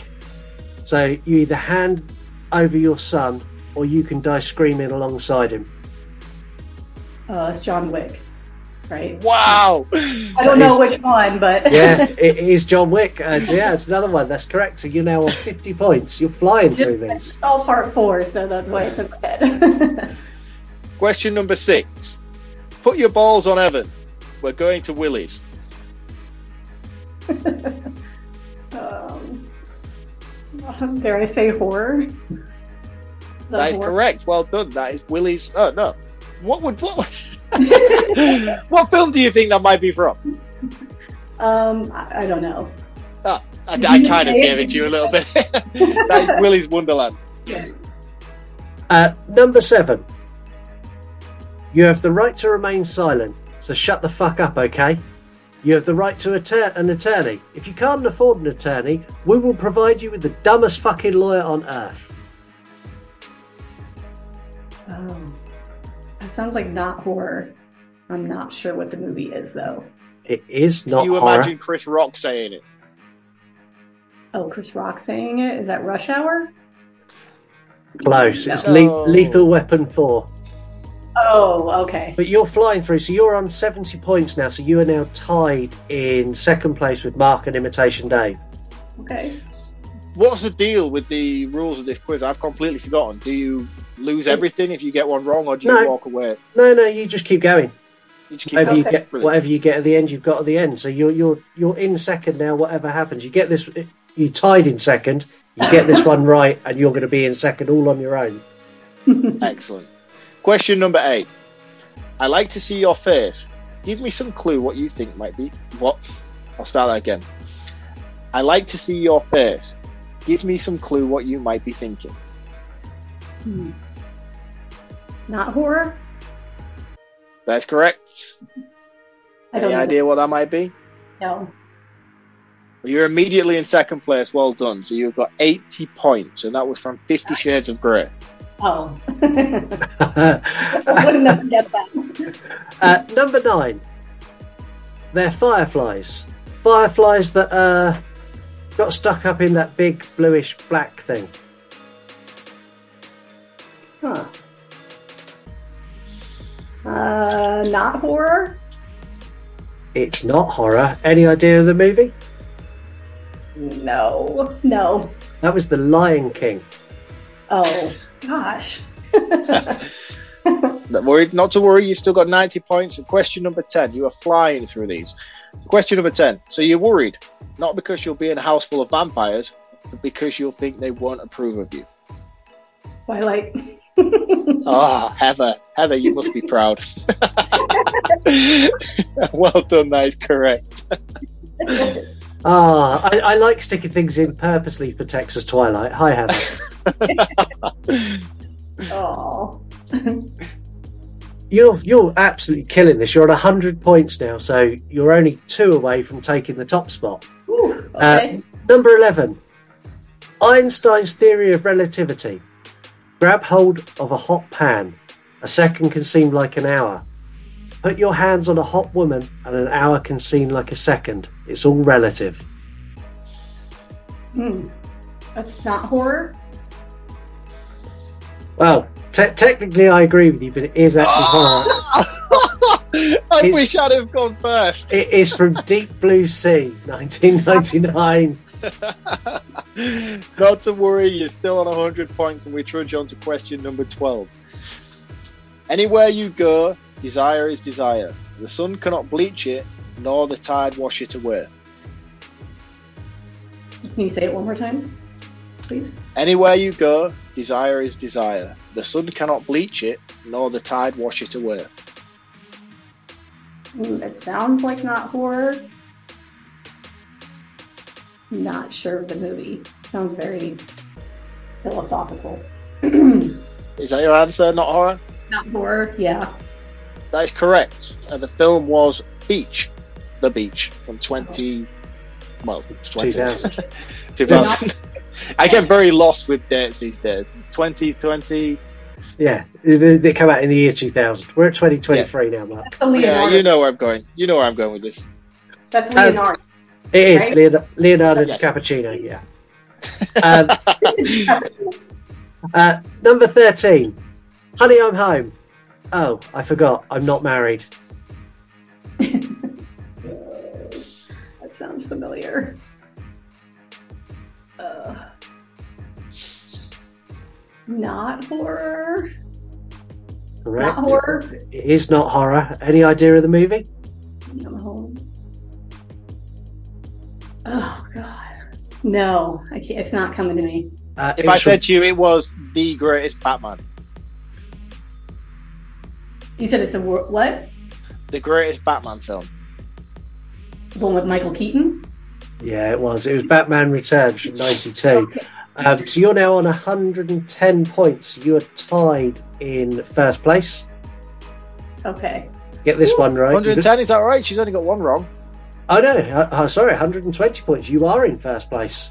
Oh, Well done, well done. okay. Question number 14. Let's secure it and put a lead on it. These Italian liners, you know, they couldn't compete for speed, so they're built for floating art palaces instead. places instead. How palaces instead. Okay, say it one more time. I'll, I'll- yeah, yeah. I'll read that again, but this time I'll try to read it properly. These Italian liners, you know, they couldn't compete for speed, so they built these floating pa- art palaces instead. Oh god, I have no idea. Not horror. Uh, unfortunately, not. It is horror. Oh. Now you know it's horror. Does that make any sense to you? It is horror. Is that what you said? Yeah, yeah. Oh, okay. I don't know the movie. It's from Ghost Ship from 2002. That's probably the last time I've seen that. uh, question 15, last one. So, whatever happens, you're top of the leaderboard. It's whether you extend your lead a little bit further. Um, I hear the list is longer than my wang. I have no idea. Uh, let's just say not horror. That unfortunately was horror, and it was an episode you joined us on. It was It Chapter, It Chapter 1. Kids. Richie, of course. I got it right. I was fucking right. Let's do some hot takes. So, horror versus reality. This wasn't the first Christian Bale movie I ever saw, probably the fourth or fifth. That said, this solidified my love for him, satire, and my love hate feelings for Jared Leto. Now, excuse me, I have to go and return some videotapes. um, this girl loves horror. I don't get the hype for this one. I think Christian Bale plays the part well. I just don't think it's a great film. Nate Mayer. I love the movie, but Christian Bale's performance reminded me of a friend from high school, so I couldn't take him seriously. Wow, there's someone out there just like Christian Bale's character in this. That's scary. yeah. Um, Mad Love Horror. As someone who has read the book, I personally love both. In some ways, the books is better. In other ways, the film is. The film actually more toned down than the book, but the point of the character of Patrick Bateman was to show toxic masculinity kicked up a notch. The story is relevant today as when the book was written and the screenplay was ad- ad- adapted. And finally, Nightmare on Woodsboro Lake. Hefty blockbuster bill. facts and fuck ups. So facts for this are I'm going to rename this week. This is Christian Bale appreciation facts because they are all around Christian Bale. Um, during production, Christian Bale followed the morning routine that his character Patrick Bateman describes, and he done this every single day of shooting. Wow. Did he make it to a thousand crunches? He did. Incredible. um, the single biggest cost for this movie was purchasing the rights for the various songs used throughout. Yeah, I can see that. I, yeah, I believe that as well. 100%. The, the, this has some of the most iconic songs throughout it that I've seen in any film, and that must have cost an absolute fortune. An absolute fortune. Almost a third of their budget was used to get the songs they wanted. I feel like it's pivotal to the film, though. I feel like Yeah. without it, I don't think it would have held, especially considering it's such a big part of the narrative, his, his love for music and the importance of it in his life. I think, like, if you hadn't, you couldn't have done that with any sort of generic type of No. studio based. What what do you call them these days, where you get like a standard Yeah, like music off the internet, like a cover, Like of- a standard stock. license free. Yeah. Um, yeah, license free kind of stuff. There are some errors in this, but only small ones. So Patrick Bateman states that Huey in the News album 4 uh, was released in 1987, when in fact it was released in 1986. Mm. Um, a sign reading, This is not an exit, is shown in the closing scene. These are the last words in the book. Um, the vast majority of dialogue in this is taken word for word from the novel by Bret, uh, Bret Ellis. Um, most of his monologue is lines from the book, which I've really appreciated. Um, Christian Bale almost didn't get this part. This part was given to Ewan McGregor. And Christian Oh, Bale, Cr- Christian Bale called Ewan McGregor and asked him personally to turn it down. And as a favour to him, Ewan McGregor did. Um, Christian Bale was told by all of his agent, his family, his friends, and everyone he knew in Hollywood doing this movie would be career suicide. Not a chance. they were very wrong. Um, Christian Bale insisted that he wanted to get this role. This was the part he wanted. Um, so he arranged a, a, dinner with the writer. Um, when he went to the dinner, he turned up as Patrick Bateman in the suit, doing the part, doing the, the way he spoke in this movie. That's how he met the writer of the book. After 10 minutes, the writer asked him to stop because he couldn't handle it anymore. And he's later said it's probably the single most creepy moment of his life because it was like his character come to life and went to dinner with him. That's crazy. That's insane. Yeah. Um, there is a lot in this that Christian Bale improvised, most of which surrounding the murders of people in this movie. Um, so the moonwalk that he does when with the axe was not part of this. the um, the chasing when he chases with the chainsaw, him lifting the chainsaw up like the Texas Chainsaw Massacre as he wiggles down the hallway, that yeah. was not part of this. Um, you know where he's got you get the brief scene where he's skipping. Yeah, he was literally meant to skip, and he had it in the um, the like dancing side to side and like kicking his feet to the music. All of that was him. Every single thing he ablibbed made the movie. Hmm. It's impressive. That, I mean, that's just a testament to him as an actor, though, isn't it?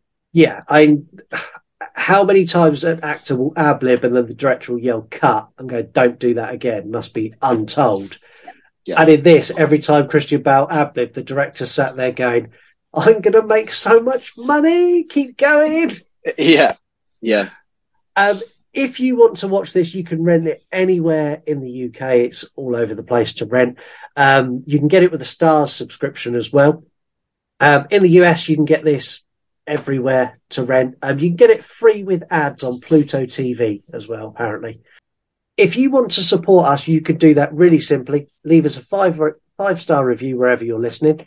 Um, if you have a bit of spare cash and you want to support us in a more financial way, you can go to yourunpodcast.com click on our shop and buy a t-shirt. I will be adding an American Psycho t-shirt. No, let me rephrase that so I don't get struck for copyright. I'll be adding an American Psycho themed t-shirt at some point this week. Um, guess the year. So last week's guess the year was, of course, what year was it, Mark? Uh, You've forgotten. It was 1998. it was 1998. Yes because my quote was Blade. Your quote was Blade. Um, people are finding this harder than the anagram game, which is good, but it's made it very, very tight on the leaderboard. Um, I know we're only a few weeks in, but it's it's neck and neck. Uh, Mark, what is our movie quote? Our movie quote for this week is: "They have warned." Oh, I'll start again. They have to be warned, Sheriff. Jason will return to the era. I want to start that again. I've lost my mind completely. Give me a moment. They have to be warned, Sheriff. Jason will return to the area that's familiar. No matter what you call it, it's still Camp Crystal Lake to him. Okay. Uh, my movie is the movie Labyrinth, starring David Bowie. And the song I'm going to go with is Venus by Banana Bananarama. Sweet. So, I mean, it's very clear what my movie quote is from. You just have to guess which one of that plethora of, of yeah. films within that franchise it is. Uh, and the way this works, it's really simple. People have struggled with this to the point that the first week I actually told you the answer, and people still got it wrong. Um, you have to guess the year. So the movie, the song, and the movie quote all come from the same year. And on my story, every single day, there's a space for you to guess the year. And on that story, I give you a further clue. So that's an extra seven clues.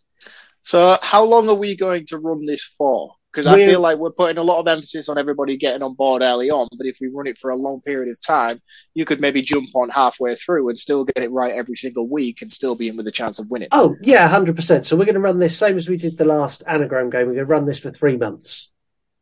So what are we now? We're April, May, June. Yeah, beginning of June. We'll do we'll do a big episode beginning of June. Maybe we'll do maybe we'll finally commit and do Jaws versus Deep Blue Sea, and we'll announce the winner on that. Oh, we need to do that. We definitely need to do that. It, it, it's on- it's on our schedule at some point. Um, movie roundups. I'm going to dive in first for this one. I think. Can I I, think- just switch things up a little bit before we do our movie roundups? Can I ask you both to give me your interpretation of how you perceive this film and what you think? So not not not your opinions on the overall production of the film and everything else, but I want to know what you perceive the narrative of this film to be in terms of is this real or is this not real? I'll start with you, Mary.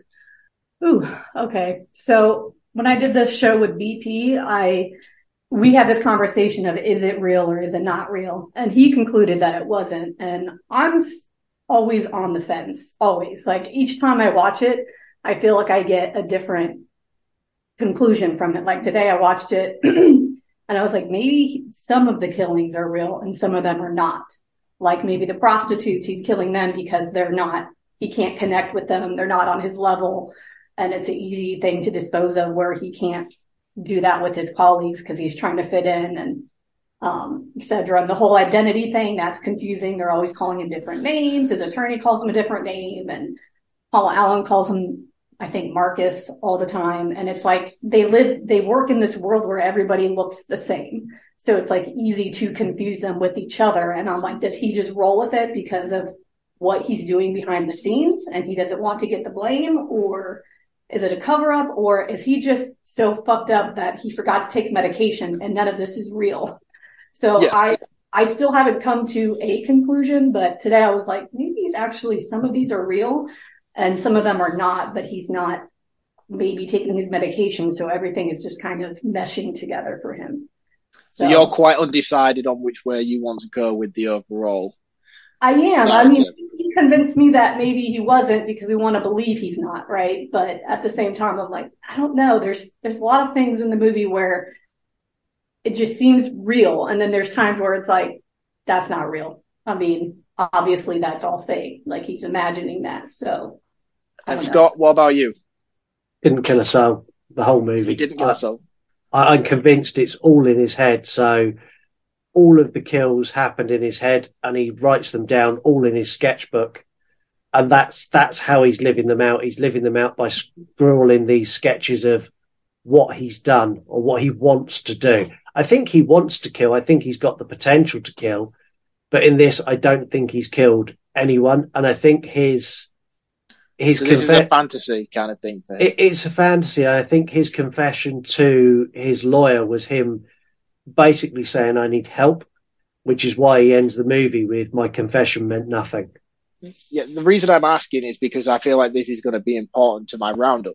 So, in terms of the narrative of the book, which I know, Mary, you've read, have you read the book, Scott? I have a long time ago, but I have read it. So, in the book, is it uh, as ambiguous as this in the film? Yeah, pretty much. It is. It Yeah, is right. th- This is a very faithful adaptation, as close as you can. They cut a huge amount out. Um, I, I'd probably say for the film's benefit. Uh, Would you agree, Mary? If they put some of the scenes that were in the book in the movie, I don't. It would have been an X-rated minimum. Right. And some of the, there's like chapters, uh, I, mean, I think there's like one chapter solely on Whitney Houston's background, like her albums and stuff. So it's like, it's very descriptive and Yeah, Okay, I just wanted to get an insight as to where you two were before I went on on my tangent, like I usually do. So, Okay. right, so okay, okay. n- now you're prepped. I, I'm I'm going to jump in first. So, American Psycho is one of my all-time favorites. It's bonkers. It's so wild. It just it leaves you with more questions than answers, and I like that in a movie. It's Christian Bale's best performance by far. His adaptation of Patrick Bateman is flawless. Um, the kills in this movie are unique and different. And unlike the book, there's a likability to Patrick Bateman. Um, in the book, I found that I really disliked him all the time. Whereas in the book, he's very likable at times and he says things that you kind of chuckle to and that he's as much as I hate to say it, there's times in this movie where he is quite relatable with things he says and frustrations he has. Um, and I find his character fascinating, incredibly fascinating. I find the idea of someone having this mental illness that he's living out all these fantasies and they are so real to him. And then he knows that they're fantasies. And then when he tries to confess that to the world, no one gives a shit because he hasn't done anything wrong. I find that really interesting. Um, the movie is far toned down from the book. Um, and they've done that so they could get an R rating. Um, and I think they've done a, the right thing doing that. I think had this become was released as an X-rated movie, it would never have become what it did. Um, the movie deals with very real issues that are today: consumerism, toxic male behaviour. I mean, you've only got to look at, at Andrew Tate as a prime example of what a modern day Patrick Bateman style character is. That pumping their views out into the world. Um, it also deals with the dangers of women meeting people mm-hmm. online and going on dates and being in this one-on-one situation with a stranger. And I, I think that's probably the scarier part of this is that these people with these views and opinions actually exist and that the people who do fantasize about killing people and never follow it through. And that's what I find scary in it. Um, it's outstanding. It's dark. It's not everyone's cup of tea. The humor's dry. The ending will leave you frustrated um, if you like a nice, neat roundup. For me, it's a it's a nine out of ten. I love it. Mary, what's your thoughts? Well, I'm not going to go in that depth. yeah, this movie for me is a 10 out of 10. It's just, uh, this is probably one of the movies I've seen the most out of any horror movie, any comedy, anything. To me, it it's sick to say this, but this movie makes me laugh more than anything. Like it to me, it's more like a horror comedy, and I know it's not supposed to be. I'm just. but I find myself laughing and I find myself quoting it all the time. Patrick Bateman, um, Christian Bale. I can't imagine another person playing that role. He just, he's phenomenal. Um, I, I mean, I understand the undertones of the misogyny and and the consumerism and all of that. It's just, it just always leaves me with questions, which I don't typically like in movies. I don't like to be left at the end, like making my own conclusions, but this movie is just, I enjoy that because it still makes me think after what it's been 23 years since it came out. And I yeah. still constantly asking myself, is this real or is this not real? So for me, it's a 10 out of 10 easily. Okay, Mark, let's uh, let's bring the mood down. No, do you know what? To be fair, I came into this episode with a lot of disdain towards this film, but actually discussing it with the pair of you this evening has has definitely shifted my opinion and my overall appreciation of this film. Um, the issues I took with it mainly were the monologuing at the beginning and throughout the film. Um, and then the almost satirical nature that it took from the point where he tries to put the cat in the ATM machine. It just kind of, it took a level of absurdity from that point on that I found hard to digest. Um, and that, they're all like my biggest gripes about this film, which, which massively affected my overall score for it. But discussing it with you both this evening and having a deep dive into, I guess what you can kind of say is, is Bateman's overall persona and his, his psyche is, is something that's maybe shifted my opinion of the film. Um, I mean, I think the casting is phenomenal across the board from Bale, Witherspoon, um, Dafoe, even Leto himself, I think was was great in this film. I know that's a, a wildly unpopular opinion, but I, I thought yes, he is. himself, yeah, I, I, but I think even he was great in this film, I, and everything I've seen him in before this is fantastic as well. I think the soundtrack and the score to this is next level, something that you you probably will never likely encounter within the horror genre ever ever again especially considering it's taken what a third of the budget into gaining the rights to this. You, will never see this in the horror genre done to, to such a such a profound level ever again. Um, I have issues with the ambiguity of the story. but again, like talking to you guys about it and understanding what your interpretations of it is has shifted my interpretations of what I took away from this film. I came into this thinking this was stupid and I, you know me, I, as daft as it sounds to say, I'm a basic bitch when it comes to horror. I like an A to B start and finish and I like a slasher film. I'm a slasher horror and I like an A to B. That, that's where I'm at when I come to horror. I want something that I can just go into and tune off to and just enjoy gore and violence and, and, and, and switch off from my everyday world. And, that's kind of my outlook with horror, and that's why I'm into the horror genre because it is an escapism sort of angle for me. Um, so when I come into a film like this where I'm having to process it and walk away from it and spend more time to it than I want to as a person, I kind of get a little bit frustrated thinking that I'm dedicating more of my time to something that's not necessary. And maybe I should read the novel and maybe I should read the book and that might maybe help digest the story a little bit better. However, overall, I think that this is definitely an iconic piece of cinema.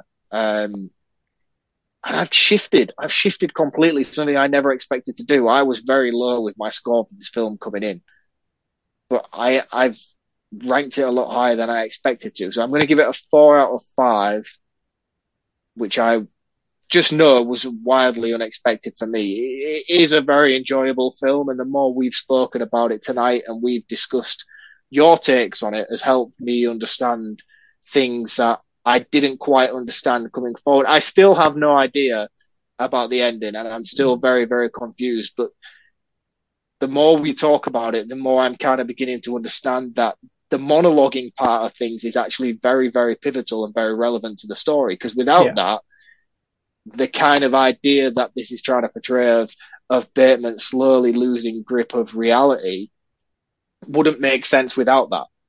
You couldn't have a straight A to B, which is what I was wanting from the story without having that monologue. But then throwing that in does confuse the narrative, but then makes perfect sense with the ending. Yeah. I, have got so, to ask, what did you score it before you changed your mind? I, I was coming in at a three.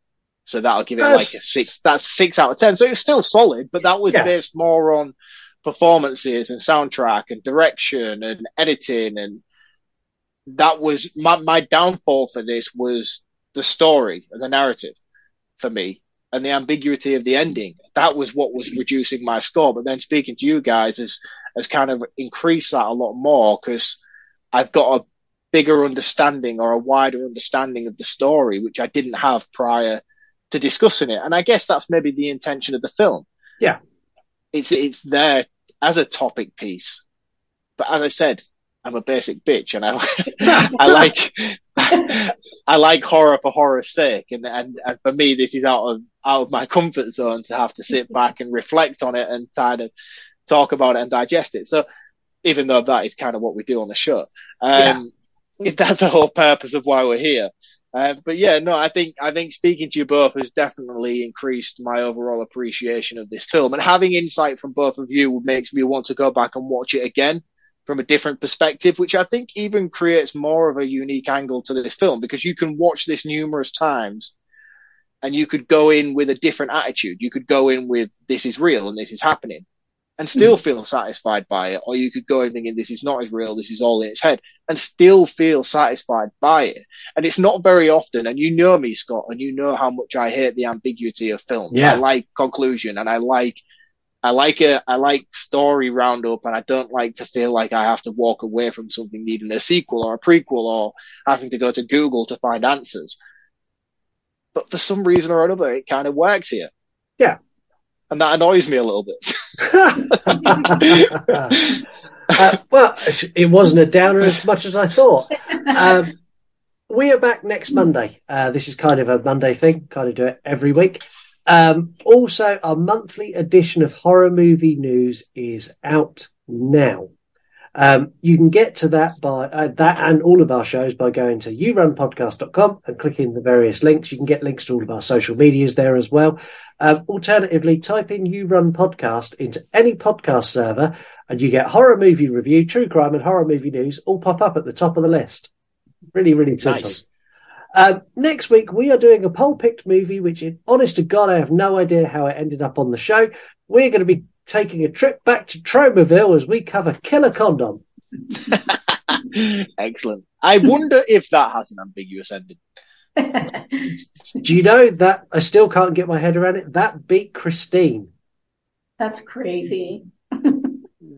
Is it? Yes. I've, n- I've never seen it. I guess I've seen it. I've never seen it. I can't judge it. I guess, but yes, Killer Condom beating Christine is crazy. That would like be putting Sharknado 5 against Halloween 78 and us doing Sharknado 5. That's that how would likely mental that happen. is. though. That, the thing is that that would be the outcome, though. This is very true. Um, until then, what you need to do now is you all need to go to TikTok. You need to click on the search bar. You need to type Lady Crysis 7. Then you need to click follow. When you've done that, you need to look at a couple of videos and you need to click like and you need to click comment and you need to click hello and say, hi, you run podcast sent me here. I didn't realize you were on TikTok. You need to do the same on Instagram and you need to go and say hello to Mary and become part of Mary's TikTok world thank you. go and do that now. Um, thank you so much for for coming back. I love having you on the show. It's fun. It's a lot of fun. Thank you guys. No, Pleasure. more than Pleasure as welcome. Always. Um, have a lovely week, everybody. We'll catch you on Monday. And until then, be safe, be good, do all those things you're meant to do. And yeah, I'm rambling. Mark, you'll say goodbye. Bye. Excellent. Mary, See you guys. see you all later. My Dixie Wreck. Guess we're ready for the show then. The writing is atrocious. Not a single joke come even close to remotely landing or being funny. Get a little bit of gasoline. I'ma make it burn. I'ma, I'ma make it burn. I'ma make it burn. I'ma, I'ma make it burn. I don't know why, but that is extremely interesting to me. I'm into that kind of thing. Get to the chopper. Sorry. I feel like we're so spoiled by the internet these days. Thankfully, this does wrap up quite quickly. Step, step back, step, step back. You're gonna fuck up in a minute. I'm gonna set your place on fire. Let's get higher. How do you know about these people? And what the fuck is this pattern? This effect made me want to die. This couldn't make its mind up on what it wanted to be. Get a little bit of gasoline. I'ma make it burn. I'ma, I'ma make it burn. Let's go. I'ma make it burn. I'ma, I'ma make it burn.